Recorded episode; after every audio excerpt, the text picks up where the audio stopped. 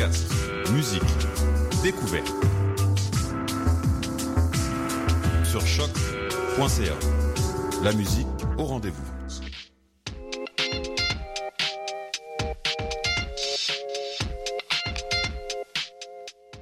« 26 mars 2015, vous écoutez L'Animal politique.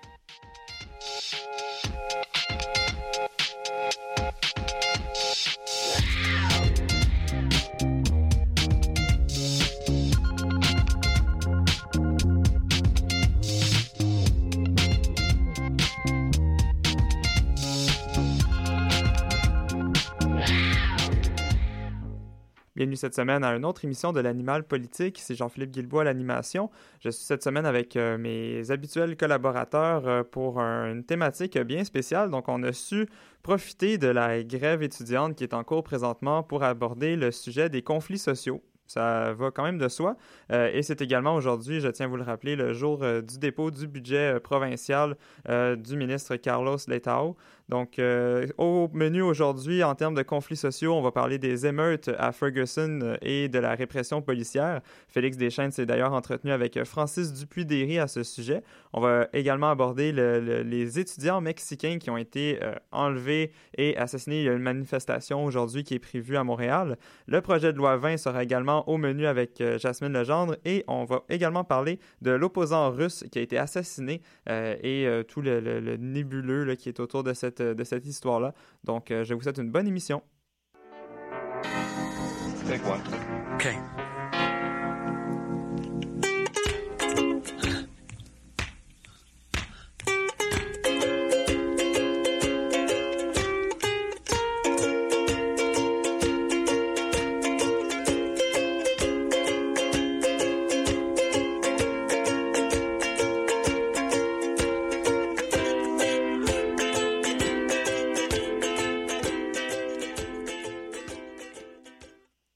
Donc, on va maintenant aborder notre thématique des luttes sociales en nous dirigeant vers nos voisins du Sud, les États-Unis. Louis Pelchat, notre collaborateur à la politique américaine, est aujourd'hui avec nous. Bonjour, Louis. Bonjour, Jean-Philippe. Et les luttes sociales ont, par définition, des opposants. Louis, aujourd'hui, tu nous parles des réactions des opposants à ces luttes sociales, typiquement au contexte américain. Exactement, Jean-Philippe. En fait, ce qui se passe, c'est qu'on a une réaction particulière des forces policières et en fait de n'importe quel euh, mouvement qui va être contre les luttes sociales qui se passent, parce que qui dit lutte sociale dit opposant, euh, parce qu'on a une population qui est très armée, on le sait, qui, consomme beaucoup d'armes à feu aux États-Unis. Donc, ces armes à feu-là se retrouvent euh, bien sûr dans ces manifestations. la lutte ces luttes qui sont vues aux États-Unis, les luttes qui sont fréquentes, on, a bien sûr souvent et longuement entendu parler des luttes pour le droit des Noirs aux États-Unis. On parle de Martin Luther King, Malcolm X, tous ces émeutes et manifestations monstres qu'on a eu aux États-Unis. Mais on va se concentrer plus précisément sur après euh, la loi qui a été passée en 1954 qui interdisait constitutionnellement la ségrégation raciale aux États-Unis. Euh, loi qui a quand même été suivie de violentes émeutes qui hantent encore aujourd'hui les États-Unis. Et Louis, pour ceux qui n'ont pas euh, leur page Wikipédia d'ouverte devant eux, euh, peux-tu nous faire un euh, bref récapitulatif des émeutes majeures survenues aux États-Unis? Bien sûr, Jean-Philippe, ça me faire plaisir de faire ça pour toi et pour tous nos charmants auditeurs. Donc, rapidement, on va juste en relater quelques-unes. En 1965, on a eu la fameuse Los Angeles Burn Baby Burn. Drôle de nom, mais en fait, ce qui s'est passé, c'est qu'on a eu une arrestation de trois individus noirs dans, dans, le quartier Watts à Los Angeles. ça déclenche une émeute des plus violentes, des incendies monstres. On a 34 morts, 1000 blessés. C'est un, bilan très, très triste à regarder.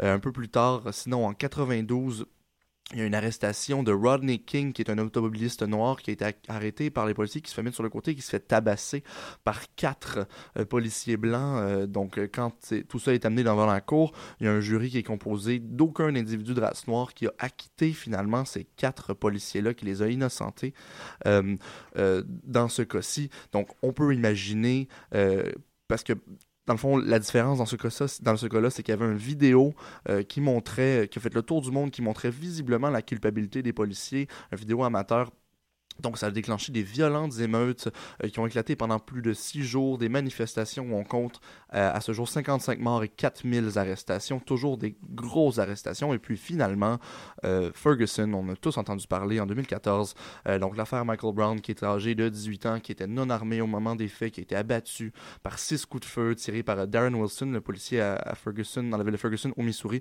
donc ça a entraîné des émeutes pendant plusieurs jours, etc., etc. On connaît déjà ce dossier-là.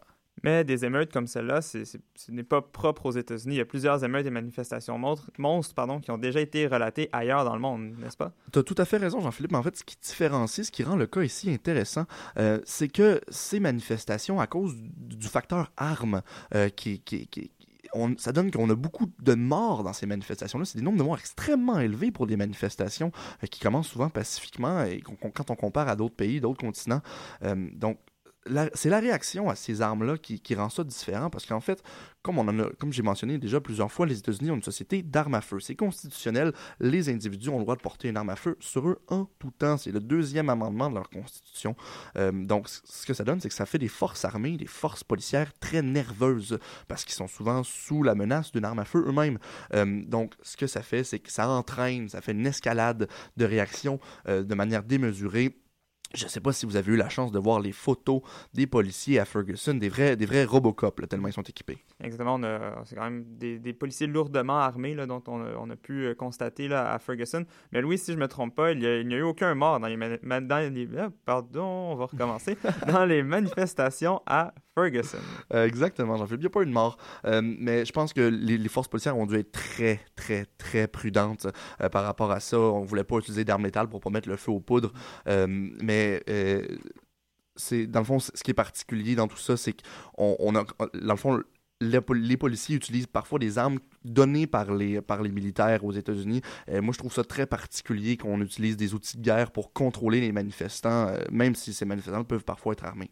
Ici, on avait ça, c'est le programme 1003, si ma mémoire est bonne. Exactement, ça a été donné par le département de la Défense. Euh, mais dans le fond, euh, je vais sauter tout de suite sur ma conclusion, dans le fond, parce que Barack Obama avait réagi euh, drôlement à ça, il avait réagi un peu mou, tout ça, mais je pense qu'il faut préciser ici que dans tout ça, le département de police ne dépend pas de personne d'autre que l'État du Missouri. C'est pas une compétence qui s'étend jusqu'au fédéral. Donc Barack Obama n'avait littéralement pas de, de, de, de de décision là-dessus. Donc, c'est ce qui va conclure ma chronique ici sur, euh, sur, les, sur les, les, luttes sociales aux, États-Unis. Avec un extrait de, de, justement du président Barack Obama lors des émeutes à Ferguson.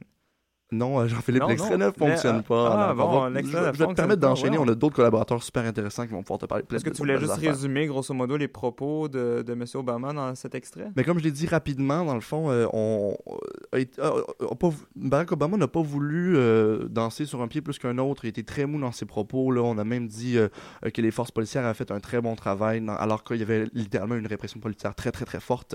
Même si on n'utilisait pas d'armes létales, on parlait de gaz lacrymogène, de balles en caoutchouc, tout ça. Euh, on n'a pas voulu se compromettre à ce niveau-là, mais pas non plus condamner les manifestants, etc. Donc c'était vraiment une déclaration très très grise quand le jugement est tombé finalement. Excellent, merci beaucoup Louis. Donc on va enchaîner euh, tout de suite avec euh, Félix Deschaines, qui s'intéresse lui aussi à la répression policière, euh, un sujet d'actualité dans la perspective philosophie politique. Bonjour Félix. Bonjour Jean-Philippe. Et quand on parle de répression policière, Félix, on s'imagine d'instinct les coups de matraque à l'endroit des manifestants mhm. pacifiques, mais le, concept ne se réduit pas à des pratiques aussi flagrantes. Non, non, effectivement. Peut-être qu'on pourrait parler du premier degré, ou du moins de la forme la plus explicite de répression quand on pense à la brutalité. mais d'abord, il faut dire qu'il y a des débats dans le vocabulaire. Hein. Du point de vue de l'État, on préfère parler plutôt du maintien de l'ordre, euh, mais euh, lorsqu'on veut euh, mettre en lumière la portée politique d'actions policières, en les considérant du point de vue de ceux qui en subissent les violences, par exemple, c'est là où on parle de répression policière. Et donc, si on, revient dans une perspective plus large que celle de la brutalité directe, il y a un contexte plus vaste qui participe de cette répression. Euh, on peut considérer, par exemple, la mise en récit assez favorable à la police dans les médias, euh, qui euh, présente, par exemple, les manifestations où il y a des arrestations de masse comme s'étant très bien terminées, alors qu'il y a eu justement plus d'une centaine de manifestants qui ont été arrêtés. Euh, on peut également s'intéresser aux outils législatifs comme le règlement P6 euh, qui altèrent le droit de manifester. Bon, c'est sûr, on parle initialement d'une répression d'ordre juridique, euh, mais qui est ensuite réutilisée par les forces policières pour justifier ces agissements. Et ce serait donc deux éléments du contexte plus, plus large qui participent de la répression.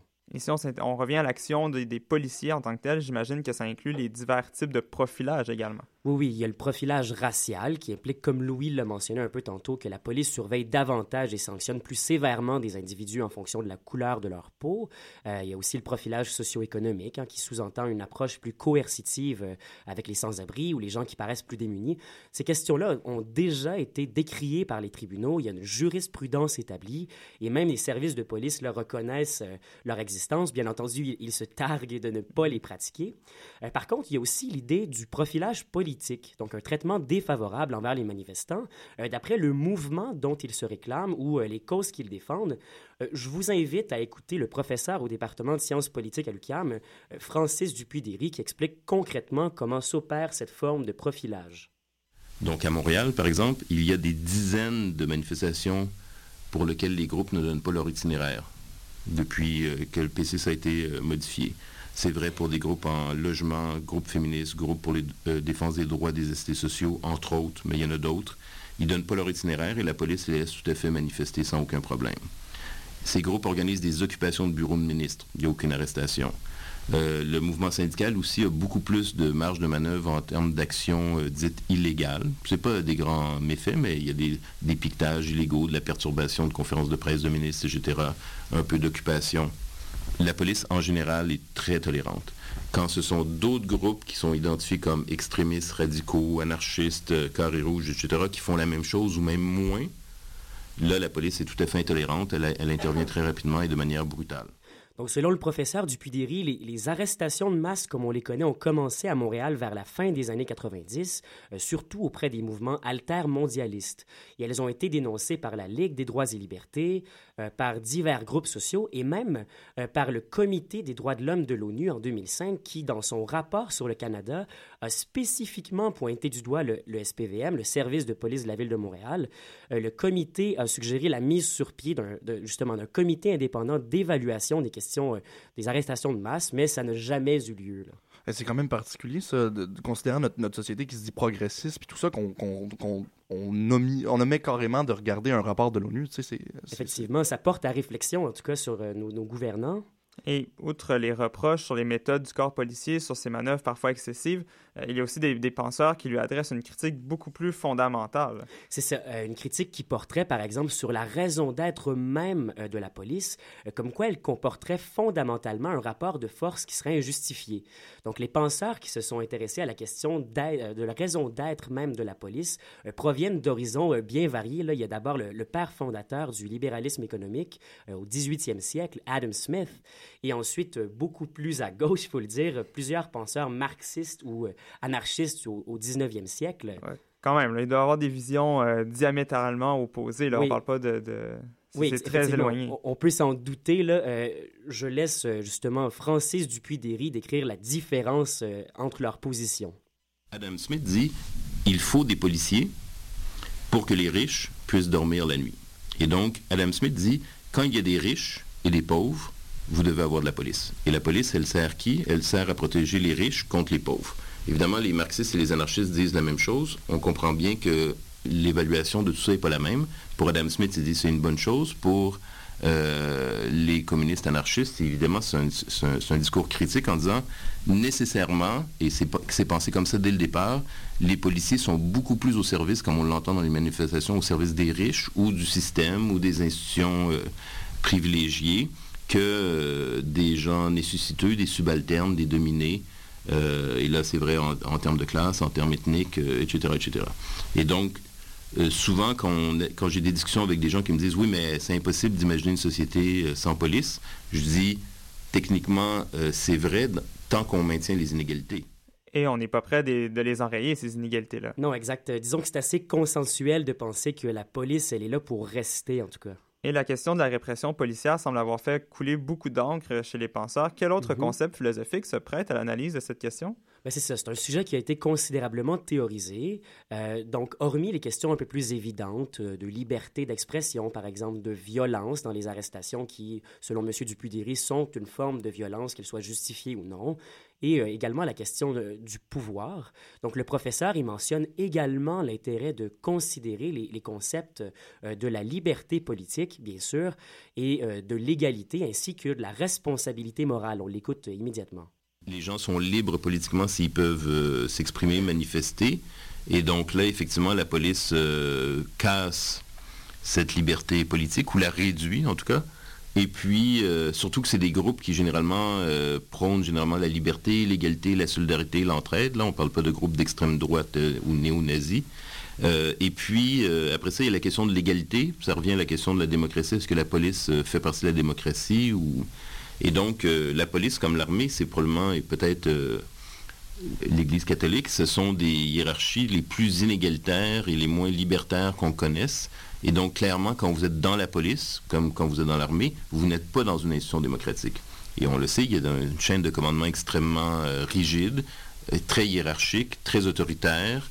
les individus, indépendamment de ce qu'ils pensent de la cause ou de des idées défendues par des mouvements sociaux, reçoivent des ordres d'intervenir, de charger, d'arrêter, ils n'ont pas d'autonomie de pensée, ils n'ont pas de responsabilité morale même. Euh, donc la police n'est pas une institution démocratique en elle-même, elle est même antidémocratique. Et euh, clairement, dans une société où vous avez des policiers et des simples citoyens, terme très bizarre d'ailleurs, euh, ben, en fait, vous êtes en présence de deux forces qui ne sont pas égales du tout. En tout cas, le printemps va sans doute se prêter à une étude intéressante en considérant ces idées là, sur, la, sur la mhm. répression policière. Merci Félix de cette euh, présentation. Mais mon plaisir, Jean-Philippe. Et on va enchaîner tout de suite en musique avec euh, Milk and Bone et leur extrait Pressure. You're like good water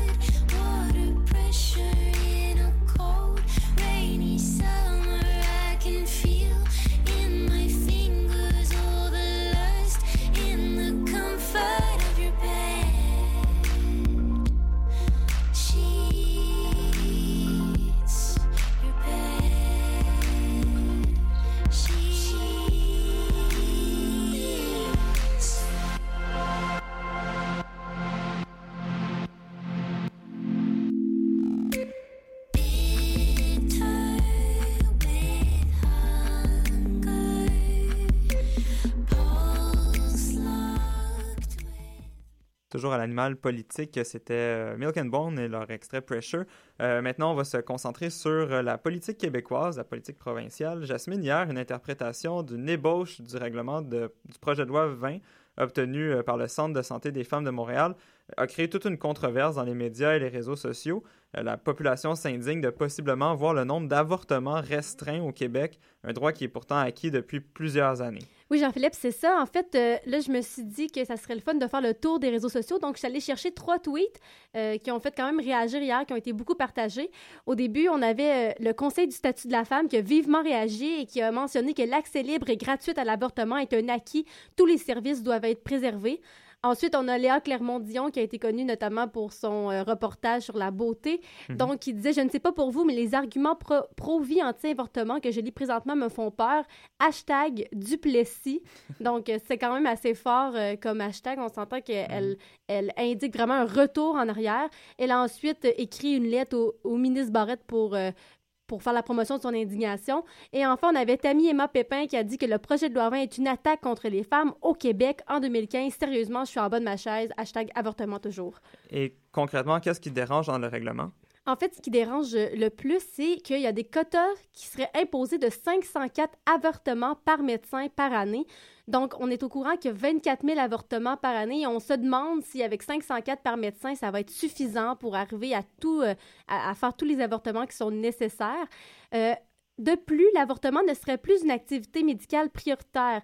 Avant ça, ça comptait dans les heures obligatoires euh, des, activités médicales prioritaires, mais avec le projet de loi 20, ça comptera plus, donc les médecins seraient obligés de faire des heures supplémentaires. Il y aurait donc moins d'avortements en plus des quotas imposés, donc vraiment, on serait quasiment incapable d'aller atteindre la demande. Et en fin de journée, le ministre a tenté de clarifier la situation. Oui, euh, effectivement, il a dit que le ministre Barrette a affirmé que le projet de loi 20 n'aurait pas d'impact sur l'accès à l'avortement. Permettez-moi quand même d'en douter, Euh, mais il a avoué que le règlement serait à retravailler. On sait que les ministres euh, du gouvernement Couillard ont souvent tendance à changer de point de vue pendant les journées. Donc, au début de la journée, on disait que ça, que ça serait plus une activité médicale prioritaire. Et plus tard dans la journée, il a affirmé Je peux bien les remettre si ça fait plaisir aux médecins de famille. Ça fait aucune différence pour moi. Euh, Philippe Couillard, toujours prêt à retracter les dires de ses ministres, a dit que le gouvernement n'a aucune intention directement ou indirectement de restreindre l'accès libre et gratuit des femmes à l'interruption de grossesse. Donc, à ce- oui, Jean-Philippe? Oui, ben c'est- je voulais juste ajouter aussi qu'il y avait eu le scandale là, de la, la poule Ouais. à l'Assemblée euh, l'Assemblée nationale. Donc, euh, Gaétan Barrette qui allait de sa magnifique euh, imitation de poulet euh, alors qu'Agnès Maltès présentait son indignation là, en chambre. Vraiment, Guetta Barrette a été euh, le sujet de toutes les controverses hier. En ce moment, il n'est toujours pas question de revoir la politique des quotas dans le règlement, selon le ministre, mais il, affirme qu'il qu'il doublerait, donc il serait à 1008 et le règlement devrait sortir rapidement. Ça demeure quand même ambigu parce que tout ce qui a, rétracté durant la journée, c'est écrit nulle part. Il faudrait faire confiance à la bonne foi du ministre. Et justement, Louis, l'autre jour, on parlait que les gouvernements reculaient souvent. On faisait des parallèles avec la grève étudiante. Est-ce que tu considères que justement ce- cette rétraction-là des ministres et de son gouvernement, c'est un bon exemple de ce qu'on parlait l'autre jour? Euh, je pense que c'est un excellent exemple, mais je trouve ça intéressant de constater sur quoi il recule et sur quoi il ne recule jamais. Tu sais, autant qu'on peut avoir 300 000 personnes dans les rues puis il n'y a pas de recul, alors que là, on a une indignation qui est sur- somme toute sur le web ou dans les journaux. Pas de on- manifestation encore. Exactement, tu sais. Donc, euh, c'est- c'est c'est un intéressant fait à constater au, au sujet du Parti libéral, définitivement. Mhm. Et en parlant des luttes sociales aujourd'hui, l'avortement, parallèlement à, à celle accordant plus de droits aux femmes, a été une, une- une grande lutte là, des temps modernes. Oui, Jean-Philippe, et comme toutes les grandes luttes, euh, certains étaient largement en, faveur et d'autres euh, totalement en, désaccord. Donc, je voulais vous faire un bref rappel historique. Là. En 1992, c'était la date de création du Code criminel. Jusqu'à 1969, l'avortement, c'était un crime qui pouvait être considéré comme un emprisonnement à vie là, si jamais on se faisait avorter. Donc, c'était vraiment coercitif. De 1969 à 1988, la- il y avait la possibilité pour les femmes de se faire avorter si elles avaient l'autorisation du comité sur l'avortement thérapeutique qui était composé de médecins et qui autorisait les, les avortements uniquement si la santé ou la vie des femmes enceintes était en danger. Et finalement, en 1988, la décision euh, Mor- Morgan Taylor a tout changé et maintenant, euh, on a le droit depuis un peu plus de, de 25 ans euh, de se faire avorter au Québec. Et qu'en était-il exactement? Donc, en fait, c'était des docteurs en médecine qui, ensemble, avaient ouvert une clinique pour pratiquer des avortements sur des femmes qui n'avaient pas obtenu le certificat du comité de l'avortement thérapeutique. Euh, les médecins, en plus de ça, faisaient des déclarations publiques dans lesquelles ils, ils mettaient en doute la sagesse de la législation canadienne sur l'avortement. Et ils affirmaient que les femmes avaient le droit de décider si un avortement s'impose ou non, puisque c'était vraiment un choix personnel. En effet, euh, sans, aucun doute, ils ont été poursuivis. Ça s'est rendu jusqu'en Cour suprême qui a finalement tranché et qui a affirmé que forcer une femme sous la menace d'une sanction criminelle, soit celle de, de l'emprisonnement à vie, euh, ça, ça faisait que c'était pas légitime, que c'était une ingérence profonde à l'égard de son corps et donc une atteinte à la sécurité de sa personne. Et à suite de ça, le droit à l'avortement a finalement été acquis. Évidemment, l'Église s'oppose ouvertement à l'avortement et organise des petites manifestations ici et là. Chaque année, oui, l'Église est contre l'avortement car euh, elle dit qu'elle est toujours pour la vie et qu'elle la protège inconditionnellement, surtout dans les moments où est-ce qu'elle euh, elle est le plus faible, donc justement quand euh, elle est en- dans le ventre de la mère. Et chaque fois que je suis allée à- au Parlement à Ottawa, je voyais des gens avec des pancartes anti-avortement devant le Parlement sont souvent là et il y a les manifestations contre le droit à l'avortement qui, est, qui sont un événement annuel où des centaines de membres d'églises et d'élèves d'écoles catholiques se réunissent à Ottawa pour justement dénoncer le droit à l'avortement. Mais ce qui ressort le plus souvent de ces manifestations, c'est les féministes qui s'y invitent, notamment les femmes, qui sont toujours là au bon moment, au bon endroit, qui font Ouais. valoir leurs droits. Et on le sait que les féminines sont euh, pour le moins spectaculaires pour le grand public. Dans une église à Paris, une féminine avait déjà mimé un avortement euh, la veille de, de Noël, le 23 décembre. Ensuite, on sait qu'ils sont souvent seins nus, justement. Il y en avait que, qui étaient inscrits sur, euh, sur leur corps que votre moralité est se faire foutre, mon cœur, mon choix.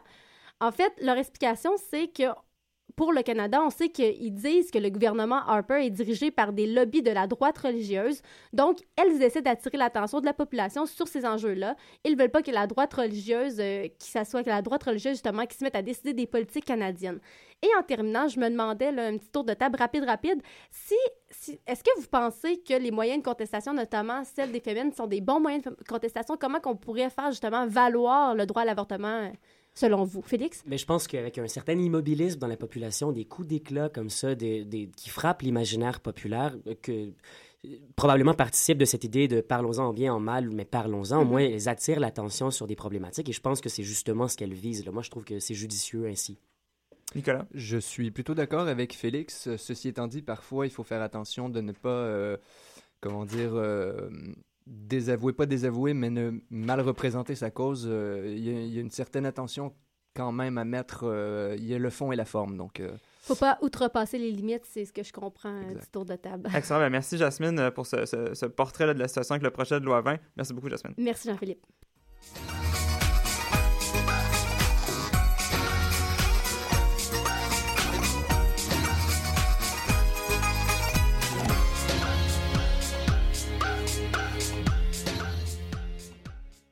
Toujours à l'animal politique, euh, une thématique les, des luttes sociales. Euh, Nicolas Trifot est ici avec nous aujourd'hui et tu vas nous parler de la disparition des 43 étudiants mexicains le 26 septembre dernier. Ça fait donc six mois aujourd'hui même que ces étudiants-là ont, disparu. Exactement, on en avait euh, beaucoup entendu parler avec raison. Euh, donc c'est arrivé le 26 septembre euh, dans l'état de Guerrero, on parlera un petit peu plus des faits après. Mais donc aujourd'hui représente euh, l'anniversaire, le triste anniversaire des six mois de, de l'événement. Et pour l'occasion, les parents des, des disparus organisent la dixième journée d'action globale pour Ayotzin- Ayotzinapa, pardon. Euh, donc, ce sera une marche euh, dans la ville de, de Mexico. Aujourd'hui même, je pense que ça commence dans, dans, euh, dans quelques minutes, quelques heures. Et euh, donc, c'est une grande marche auquel prendront part euh, toutes sortes de pans de la société. Euh, J'ai entre autres entendu parler que l'Université de Zacatecas prendra part au mouvement euh, dans sa ville. Et euh, donc, c'est une grosse journée d'action. Et peux-tu nous rappeler les faits derrière ces disparitions étudiantes-là? Oui, bien en fait, euh, ce qui s'est passé, c'est euh, bon, les- ce qui est certain, c'est qu'une cinquantaine de jeunes de, ce- de cette école, euh, dont euh, je ferai une petite description euh, plus tard parce que c'est une école un peu particulière par rapport à son militantisme. Mais donc, ces jeunes-là se sont rendus dans une ville voisine de la leur pour aller manifester. En fait, ils ont réquisitionné des bus, se sont rendus dans la ville d'Iguala, là où ils devaient réquisitionner d'autres bus pour ensuite aller jusqu'à la Chilpancingo, qui est la capitale euh, de la région, pour manifester, pour euh, en fait euh, récolter des fonds pour aller participer à une manifestation dans la ville de Mexico célébrant un autre massacre étudiant, celui de 68. Euh, donc, c'était une, ils étaient en, voyage pour aller se financer. Et à Iguala, les, des policiers leur auraient barré la route tout simplement et les auraient fusillés. Euh, Semble-t-il, selon la version officielle, à la demande du maire d'Iguala, qui est un certain euh, Luis euh, Abarca. Et euh, Euh, en fait, le... Tu, parlais de particularité de ces étudiants-là. de- Oui, exactement. Ben, en fait, l'école normale d'Ayotzinapa, l'école normale, c'est tout d'abord une école où on forme des enseignants, des futurs étudiants. Et ce qu'elle a de particulier, c'est qu'elle est particulièrement militante. Euh, C'est euh, une école fondamentalement marxiste qui est ouverte uniquement aux enfants démunis qui doivent remplir certaines conditions d'accès. Euh, donc, venir d'une famille qui n'a qui a peu d'argent, etc. Ce sont pour la plupart des enfants de, euh, paysans de la région. Et euh, ils sont très politisés, ce sont des jeunes qui sont très politisés. Euh, c'est un foyer de contestation politique connu. Et le, fonctionnement de l'école est tout à fait démocratique et plutôt socialiste. Et les décisions sont prises, les décisions de gestion sont prises en cours d'assemblée où tous ont le droit de, de vote, et, etc. Donc c'est une école qui est très militante en soi. Et tu avais un extrait à nous présenter? Est-ce que Malheureusement, Malheureusement. On, a, on a du mal avec les extraits aujourd'hui. euh, Ce sera pas possible. on va enchaîner Euh, alors avec. euh, tu disais oui. également que les, les parents des disparus. Là, on a, tu nous as ex- exposé dans le fond la version originale, la version euh, officielle, la version euh, appuyée par le gouvernement. Et les parents de ces disparus n'acceptent pas cette, cette explication-là. Peux-tu nous en expliquer un peu plus? Oui, en fait, le, la participation de franges gouvernementales et de franges de, de, des- du narcotrafic sont absolument évidentes. Donc, c'est pas tant ce qui est remis en question. Les, ce que remettent en question les parents, c'est les conclusions, à savoir qu'il il est certain que ces euh, 43-là qui, qui sont disparus sont morts. Euh, eux ne considèrent pas que le gouvernement a fait état de preuves suffisantes et donc leur, euh, leur slogan est d'ailleurs Los queremos vivos, c'est-à-dire nous les voulons, nous les voulons vivants. Et euh, ils ne sont pas seuls à contredire ou du moins de mettre en doute euh, la version officielle gouvernementale. Il y a la Commission interaméricaine des droits de l'homme qui estime, euh, qui a estimé jeudi dernier, donc il y a très peu de temps, qu'il n'y avait aucune certitude quant au sort des 33 disparus. Human Rights Watch ainsi que Amnesty International met aussi en doute cette version-là. Les experts indépendants argentins émettent des doutes aussi quant, à, quant au sort final et donc à la conclusion du rapport officiel. Et euh, donc, ça fait quand même beaucoup de monde qui, euh, qui se disent que l'enquête n'a peut-être pas été complète et c'est là où euh, ils ont du mal à accepter la version officielle terminale, c'est-à-dire qu'ils qu'ils sont tous morts et que le seul politique impliqué serait le maire de d'Iguala, alors qu'on se doute qu'il y a peut-être d'autres forces politiques engagées dans le, dans le cas. Est-ce qu'il y a une théorie à savoir où se, se trouveraient ces, ces survivants-là? En fait, malheureusement, non. Euh, c'est pourquoi les recherches continuent et euh, les familles ont été euh, chercher des experts euh, indépendants, entre autres argentins. Il y a des restes humains qui avaient été trouvés dans une fosse commune et selon le gouvernement, c'est cette fosse est celle qui malheureusement a vu euh, contiendrait le- les restants de les restes de, humains de ces étudiants-là. Mais il y a un morceau d'os qui a été envoyé à des experts euh, autrichiens, eux aussi indépendants, et on attend toujours les conclusions euh, de ce de ce de, leur travail d'expertise. Donc, et aujourd'hui, c'était une journée globale en solidarité avec les 43 étudiants mexicains.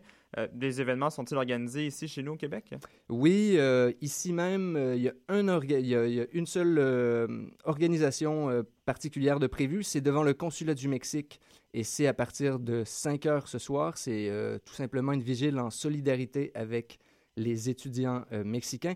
C'est organisé par, sans grande surprise, par le collectif opposé à la brutalité policière, vu le- si vous voulez, la nature de cet événement où euh, impunité policière et, euh, et participation politique et politisation de la police, euh, des forces policières en elles-mêmes, fait en sorte qu'il y a une, certaine... idéologie qui est conjointe à, ce collectif-là. Donc, eux ont appelé une vigile à- au 2055 rue Peel devant le consulat du Mexique à partir de 17 h. Excellent, merci beaucoup Nicolas. Ça résume très bien la situation là, dont euh, on, on a entendu beaucoup parler euh, ces plaisir. derniers temps au Mexique. On va enchaîner en musique avec euh, Chocolat et la chanson Mèche.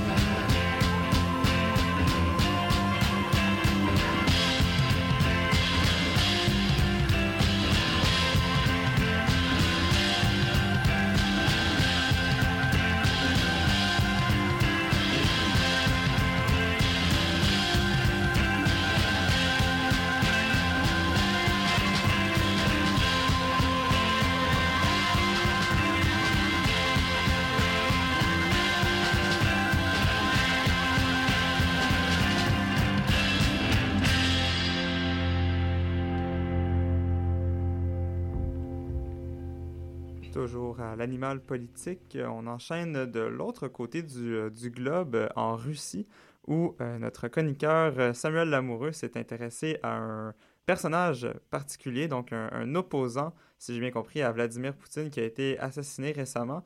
Euh, premièrement, bonjour Samuel. Ouais, ouais, salut. Ben, on l'a vu passer dans les nouvelles le mois dernier, le, le 27 février. Boris est quelque chose euh, a été assassiné. Et avant euh, de prononcer son nom, je trouvais ça intéressant de vous faire euh, essayer de deviner comment ça se prononce, son, son nom de famille. Je l'ai écrit. Là.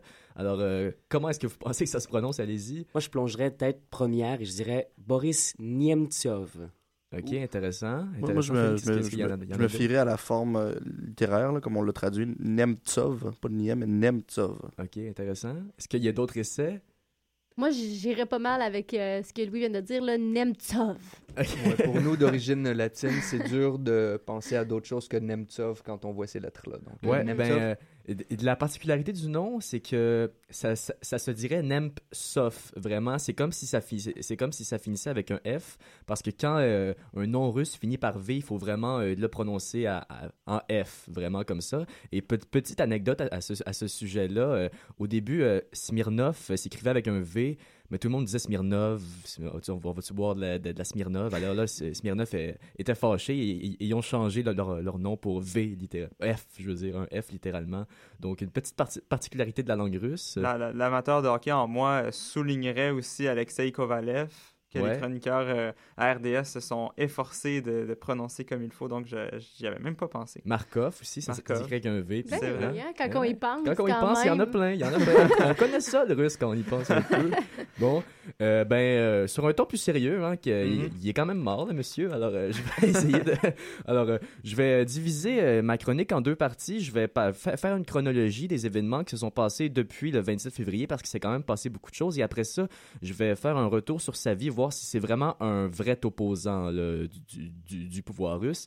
Alors. euh, 20 dans la nuit du 27 au 28 février, Boris Nemtsov est assassiné euh, à quelques pas du Kremlin. On lui tire dans le dos, littéralement. Euh, une voiture passe, on lui tire dans le dos et il meurt. Le 1er mars, deux jours après, une manifestation immense en son honneur euh, euh, a eu lieu à, Moscou. On, euh, 70 000 personnes selon les organisateurs ou 16 000 selon la police. Moi, je vais évaluer ça à 50 000 environ. Je pense que selon les photos, ça va l'air pas mal euh, d'être ça. Donc, euh, et, tous les médias occidentaux euh, l'ont présenté comme euh, le premier opposant russe à Vladimir Poutine, comme si- s'il était le chef là, euh, de l'opposition de, de gauche, par exemple, euh, de Poutine. On va voir ça plus tard que c'est pas exactement le cas. Donc, selon la police et les responsables du Kremlin, c'est un assassinat qui est planifié. Vraiment, ça, ça s'est passé, c'était professionnel. Le 8 mars, quelques jours plus tard, surprise, un ex-policier tchétchène, M. Dadaïev, avoue son crime. On, on le voit dans la télévision nationale russe, euh, on le voit baisser les yeux, c'est lui, c'est le coupable, on, on- a, on a ré- réglé les choses. Il aurait trois complices, euh, tous les trois musulmans, parce qu'en en Tchétchénie, il y, a, ouais, il y a quand même une grande proportion musulmane. Mais on a Alors. su par la suite qu'il y avait probablement anguille sous roche derrière cette, euh, cette déclaration-là. Ouais, ben trois jours plus tard, euh, euh, le, le 11 mars, euh, des, des enquêteurs prouvent, euh, ont prouvé que en fait, euh, Monsieur Dadaïev avait avoué sous la torture qu'il, euh, que c'était lui qui, avait fait le crime. Donc, ça discréditait pas mal euh, la piste tchétchène. Et je vais, revenir un peu plus tard. Pourquoi est-ce que la piste tchétchène arrangeait Vladimir Poutine? Donc, euh, cinq jours plus tard, le 16 mars, euh, Le Monde a une entrevue exclusive avec Alexis Navalny, euh, un grand opposant russe, qui, lui, euh, sort une théorie qu'il accuse vraiment euh, le pouvoir politique euh, de que ce serait la faute du pouvoir politique. Il dit que c'est c'est pas un ordre direct de meurtre, mais euh, Poutine aurait euh, en quelque sorte mis un feu vert à pouvoir assassiner euh, Nemtsov. Et sa théorie est quand même intéressante. Il dit c'est impossible que Nemtsov ait pu se faire tuer parce qu'il était constamment accompagné par des agents du, KGB. Même il dit que les agents du KGB accompagnaient Nemtsov même ju- jusqu'à la boulangerie et jus- et jusqu'à l'épicerie. Il, était constamment surveillé. Donc comment est-ce que celui-ci, quand il se promenait en face du Parlement, aurait pu se faire tirer dessus des, des balles dans le dos. Donc, selon lui, c'est vraiment un feu vert du, gouvernement. Et, euh, et, la, et la cause de ce feu vert-là, euh, selon Alexis Navalny, c'est que premièrement, ça lance un message à tous les autres opposants russes ne vous joignez pas à l'opposition parce que l'opposition n'est pas en sécurité. Justement, son leader s'est fait tuer en pleine rue. Et aussi, la piste tchétchène alimente un peu la peur contre le terroriste en Russie. C'est-à-dire que c'est quand même, c'est un peu la, même chose qu'on vit aujourd'hui. Les Tchétchènes, c'est des musulmans. Il y a, c'est un peu euh, aussi une autre intervention. Donc, euh, la piste tchétchène alimente un peu la peur un peu comme Harper fait ici en ce moment. Donc, euh, ça, ça rassurait un peu le, le pouvoir. Et je vais mettre un extrait aussi de BBC euh, Night News qui ont été interviewés la fille euh, de Boris Nemtsov et qui, elle aussi, accuse le pouvoir politique. Au début de l'extrait, on entend euh, quelques citations de, de M. Nemtsov-. This is special operation, how Putin can keep power in Kremlin. And he canceled all of the independent uh, Uh, media. This is not an election. This is special operation. This is manipulation. This is falsification and fraud. For a decade, Boris Nemtsov was one of Russia's most high profile voices of dissent. Last month, that voice was silenced within sight of the Kremlin. His daughter, Zhana, is in no doubt who she believes is responsible. He was a critic of Putin. He fought with Putin, with nobody else. Therefore, it's Putin that you blame for his death. Politically, yes. Politically. We travelled to Donc, euh, on entend dire politiquement, c'est Poutine, selon elle, qui est, qui est responsable de sa mort. Et euh, on l'a décrit en, euh, avec un fort accent britannique hein, de, Mhm. c- comme étant euh, le principal opposant. Moi, je vais, re- je vais revenir un peu sur l'histoire de l'homme pour euh, un peu euh, décortiquer. Puis à la fin, je vais vous, je vais vous demander si, selon vous, c'était vraiment un, un opposant principal. Donc, euh, il né en 1959. Il a premièrement une, une carrière en physique. Il est physicien euh, de formation. Il enseigne. Il commence sa carrière, sa carrière politique en 1986 après Tchernobyl. Petite anecdote, il est le petit-neveu de Yakov Sverdlov, un ami de Lénine dans le temps euh, qui est mort en 1919, donc il avait l'opposition dans le sang. Ensuite, euh, dans, les années 90, il devient ministre de l'énergie, euh, grand ami de Boris Eltsine, et il devient un peu la, figure de proue des euh, mesures libérales, des réformes libérales dans la Russie des années 90. On le dit même qu'il a eu le soutien de, Ma- de, de- de- de Margaret Thatcher dans ces années-là. Donc, il profite de la chute du communisme. Il est aussi lié aux oligarques qui ont profité de la vague de privatisation dans l'énergie. Donc, on peut dire il, il a aussi créé un mouvement, l'Union des forces de droite, dans les années 2000. Et donc, euh, on peut dire qu'il représente une opposition, mais, mais, pas une opposition traditionnelle euh, comme on pense aujourd'hui. C'est pas une opposition de gauche, c'est vraiment une opposition libérale aux, euh, aux mesures russes. Il représentait un peu une, une, une réforme, il représentait la nouvelle vague de, de, politiciens libéraux. Et c'est euh, un peu par accident qu'il se ramasse à gauche contre Poutine. On l'a vu s'opposer à, à Sochi, au- à, la corruption reliée à Sochi. Donc moi, je pense que c'est un peu par accident qu'il se ramasse euh, euh, dans l'opposition parce que c'était quand même un, ch- un chef de file des, des libéraux et ses mesures sont quand même assez à droite. Et au final, comme dit Le Monde dans un éditorial, si le passé est une leçon de l'avenir en Russie, on ne saura jamais finalement qui a tué Nemtsov. Sur ces magnifiques paroles. Merci beaucoup, Samuel, de, de ce portrait euh, de, de cet opposant, Nemtsov. Euh, on va enchaîner euh, plus tard dans le cours d'émission avec le débat. Merci beaucoup, Samuel.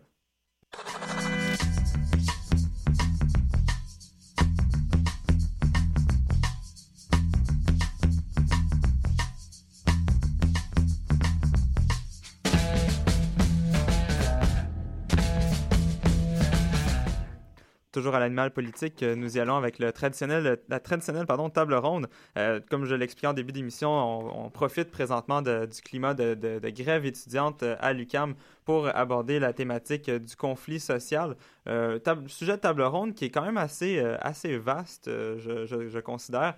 Euh, nous allons nous intéresser en fait sur l'engagement dans une cause sociale. Est-ce qu'il y a une limite à cet engagement-là? Euh, je voudrais l'illustrer avec cet exemple euh, que- auquel j'ai pensé. Par exemple, pendant la grève étudiante, il y a de nombreuses personnes ont été convoquées en Assemblée générale. On a voté pour ou contre à cette Assemblée générale-là. Une personne, par exemple, qui voterait pour la grève étudiante, mais qui n'irait pas nécessairement manifester ou qui n'irait pas nécessairement revendiquer dans la rue ce pourquoi elle a voté pour, mais qui a voté pour, est-ce qu'on peut considérer ça comme un engagement valable dans une cause sociale? Jusqu'où est la limite, donc, Félix? Donc, c'est tout simple comme opinion, mais je pense qu'il faut se montrer cohérent par rapport à, ces, gestes. Et donc, euh, si on vote en faveur, il faut nécessairement s'impliquer. Maintenant, à savoir s'il y a une limite, il faut peut-être voir si on se pose la question s'il y a une limite raisonnable ou s'il y a une limite dans le sens satisfaisante. hein. Est-ce que on pourrait dire, est-ce qu'on pourrait se dire militant et appuyant à une cause et comme faisant partie de la cause en euh, ne donnant que sa voix et en ne se montrant pas conséquent?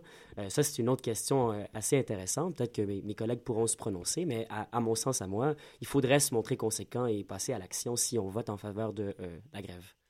Moi, je pense que c'est surtout dans les premières semaines que ça va se jouer. C'est là que, qu'en fait, euh, avant que ça soit reconductible, c'est là que les, personnes qui ont voté pour doivent montrer qu'ils ont un réel intérêt envers la grève et que c'est là qu'ils doivent se, manifester le, le- plus possible pour justement encourager les autres à prendre part au, au mouvement et que ça, que ça fasse pas, que ça meure pas dans, dès les premières semaines, dès les premiers jours. Ouais, ben ce qui est particulier de l'UCAM, c'est qu'on n'a pas de ligne de piquetage à faire. Donc, c'est ça enlève un côté un peu militant. Moi, je m'en souviens que quand j'étais au cégep, on nous disait si vous votez pour, eh bien, vous venez au piquetage le matin. Parce que si on veut évidemment bloquer l'endroit, moi, je m'en souviens au cégep de Maisonneuve, il y avait cinq entrées à bloquer. Ça prenait au moins euh, 100 personnes là devant. Alors, on disait vous votez pour, eh bien, vous vous engagez. On disait pas vous vous engagez à venir à- au, aux manifestations, mais au moins vous venez au piquetage pour prouver que, selon vous, la fermeture de l'école, eh bien, ça représente quelque chose. Nous, en ce moment, on est en grève, ben, on, fait quand même de la radio. Je veux dire, ça, ça affecte pas nos cours, mais on n'est pas euh, l'université est pas paralysée, donc euh, la notion militante prend, peut prendre plusieurs proportions, mais je pense que quelqu'un qui va à une manifestation... Ce serait trop dur à dire euh, des échelons militants ou des degrés militants. Toi, tu es militant niveau 3 parce que tu vas au manif, parce que tu votes pour, puis parce que tu as signé la pétition, puis toi, tu es militant niveau 2 parce que tu pas été à telle manif. t'sais. Je pense que ce serait un peu ridicule de classer les... ça, mais en même temps, c'est important de, de dire aux gens tu votes pour, eh bien, je pense qu'il faut que tu fasses un minimum là, de... Louis? d'efforts. Je pense que le, dans ce, dans ce cas-ci où, où le mouvement est une grève, euh, la grève est là, bien sûr, pour apporter un... un- c'est un moyen de pression sur le gouvernement économique, mais aussi définitivement, pour ce qui est intéressant avec la grève, c'est que ça laisse aux étudiants beaucoup de temps pour s'investir dans cette grève-là, donc pour, pour, euh, pour penser à se mobiliser simplement. Euh, donc la grève, c'est pas simplement voter oui puis, puis avoir congé. Là, quand on vote pour la grève, on s'implique un peu dans un mouvement collectif, puis si on, on croit réellement, on vote, on vote pour cette grève-là, on croit réellement en ce mouvement, euh, il faut savoir et pouvoir contribuer au mouvement collectif. Mais pour revenir à la question initiale, qui est s'il y a un plafond, c'est une dure question parce que je pense que chacun peut quand même euh, décider de son propre de sa propre implication selon ses, selon ses valeurs, selon ses besoins dans le mouvement. Et Nicolas, tu as quelque chose à ajouter? Oui, ben en fait, euh, je- ce que je voulais ajouter, c'est que quelque part, ça représente, euh, ce, ce- ce fait-là représente la dynamique classique dans une démocratie indirecte, c'est-à-dire le type démocratique qu'on connaît. Euh, donc, on vote une fois tous les quatre ans et après, c'est tout à fait euh, euh, dans les mains des politiciens. Et quelque part, si on se dit altermondialiste, et si on se dit pour une démocratie participative et pour le, le changement de ce genre de choses-là, ce serait quand même tout à fait ridicule que d'émuler une des choses qu'on veut combattre. Donc, Et, et je pense que Tel est cette mon point. Oui, tout à fait. Moi, j'abonderais. Je pense que cette idée de remise dans les mains du pouvoir, euh, comme si c'est- la démocratie était une espèce de, de sceptre qu'on donnait euh, au gouvernement et qui, lui, euh, en faisait l'usage dont il veut, comme si on remettait notre droit, ben, c'est quelque chose qui, est- qui, qui, qui, qui marque un petit peu, euh, justement, notre, notre imagination ou no- notre imaginaire ou l'idée qu'on a par rapport à la démocratie aujourd'hui. faut dire qu'on on est quand même dans une tradition libérale, hein, une tradition qui nous protège en tant qu'individus de toute euh, euh, intrusion ou, par exemple, protège nos droits, euh, versus une, tradition qui était beaucoup plus collective avant dans la manière de penser. Et donc, on s'illustrait comme faisant partie d'un tout. Hein, et, l'idée du militantisme, de la défense des autres qui étaient nos égaux, euh, était beaucoup, beaucoup plus... euh, euh, faisait partie de notre quotidien beaucoup, beaucoup plus. C'était une idée beaucoup moins étrangère, alors qu'aujourd'hui, c'est comme s'il fallait être absolument euh, appelé de, plein fouet nous-mêmes pour qu'on on sente cette fibre d'indignation qui nous pousserait à l'action. Oui, je vais revenir un peu sur ce que Nicolas disait. Une des critiques qui revient le plus souvent dans les médias à propos du mouvement étudiant, c'est l'absence de leader qui émerge de ça. Comme si vraiment, pour que quelque chose soit crédible, ça prenait qu'un- quelqu'un qui est au-dessus de la masse et qui prend la parole. Ça, c'est vraiment un, des arguments fondamentaux qui revient euh, contre le mouvement. Et ça, aussi, c'est un peu une vision euh, erronée un peu euh, de la démocratie. C'est important d'avoir un, porte-parole. Et d'ailleurs, euh, on a eu un débat il y a deux semaines sur le sexisme ordinaire ben, dans les réseaux sociaux. Moi, j'ai, j'en ai eu un bon exemple sur euh, de la porte-parole féminine de l'AC qui, euh, dans les commentaires, c'était assez épouvantable de, lire ça. Euh, Je disais euh, une cruche, par exemple, qui parle. euh, juste, je suis pas mal sûr que si c'était un, un homme qui était porte-parole, il y, aurait eu moins là, de, commentaires sur son apparence, puis peut- peut-être plus sur son propos. Je crois qu'on peut dévier peut-être du, sujet de base. Tu as, apporté un point quand même intéressant au niveau de, de, la nécessité, entre guillemets, si on veut, d'un leader étudiant.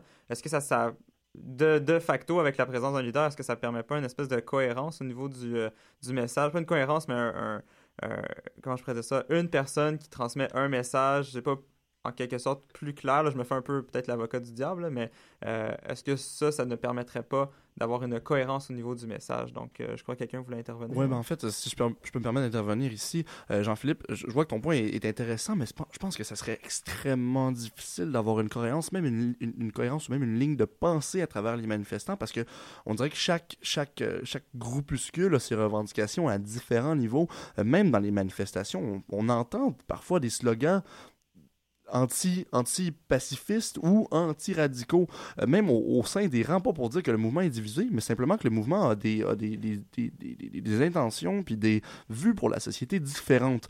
Donc avoir un leader qui représente tout ça, ça serait, oui, ça se fait, mais il faudrait avoir un, faire comme une espèce de géante assemblée générale, euh, un peu pour, euh, pour, pour rallier tout le monde, sous, qu'on vote sur c'est quoi vraiment ce qu'on veut, tu sais. Mais je pense que ça serait un peu sans fin. Donc avoir un leader, ça serait, euh, je pense, polariser et uniformiser une, ligne qui n'est pas, qui n'est définitivement pas présente dans le mouvement dans lequel on est présentement. Moi, je me fais un peu l'avocat du diable, mais je me dis, euh, s'il y avait un leader, peut-être que justement, la mobilisation serait, serait plus grande, serait plus. Elle aurait un impact euh, plus grand, justement, parce que est-ce qu'il y aurait peut-être un, problème, justement, dans la manifestation qui se passe en ce moment? Est-ce qu'on s'implique assez? Est-ce que l'impact est assez grand au niveau des, dirigeants, Félix? Je pense que tu veux réagir.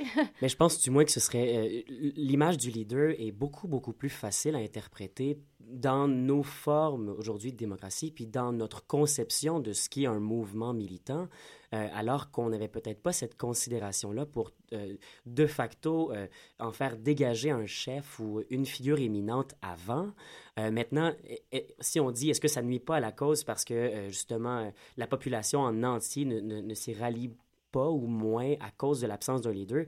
Ben, ça, c'est si on souscrit justement à ce lot de, thèses qui euh, donnent un visage prédéfini à un mouvement militant qui est celui de peut-être mené d'une main de maître par un chef, alors qu'il n'y a pas nécessairement une obligation. On parlait de, des divers groupuscules à l'interne, puis c'est probablement intéressant comme ça aussi. Là. Nicolas, oui, tu ajouter quelque chose? Oui, ben euh, l'idée est euh, évidemment séduisante d'avoir euh, une une personne à la tête et d'avoir une voix et une, seule opinion. Malheureusement, le principe même d'un mouvement de contestation et d'opposition, c'est qu'on est d'accord, qu'on n'est pas d'accord. La solution, sur la solution, on- il y a de divergences entre les différentes organisations, dont beaucoup ont soit des intérêts particuliers ou des idéologies particulières, mais le mouvement même le principe même d'un mouvement de contestation fait qu'on peut pas être d'accord sur l'après, si vous voulez, euh, révolution entre, guillemets, ou l'après, euh, l'après changement de, de cap. Donc, euh, c'est tout pour euh, ce- cette table ronde. Merci beaucoup aux collaborateurs. Donc, on n'allait pas nécessairement aborder le thème du conflit étudiant, mais inévitablement, il fallait. Ça, ça l'a glissé dans cette direction-là. Donc, c'était tout pour euh, cette semaine. J'aimerais remercier mes collaborateurs euh, Félix Deschênes, Nicolas Trifot, Samuel Lamoureux, Jasmine euh, Legendre, ainsi que Louis Pelchat à, l'animation, pas l'animation, pardon, à la mise en onde également, et en plus de sa chronique. C'était Jean-Philippe Guilbeault à l'animation. On se retrouve la semaine prochaine où, surprise, nous allons encore parler du conflit étudiant. Je vous laisse euh, sur euh, cet extrait musical ainsi que plus tard sur euh, We Sink de Churches.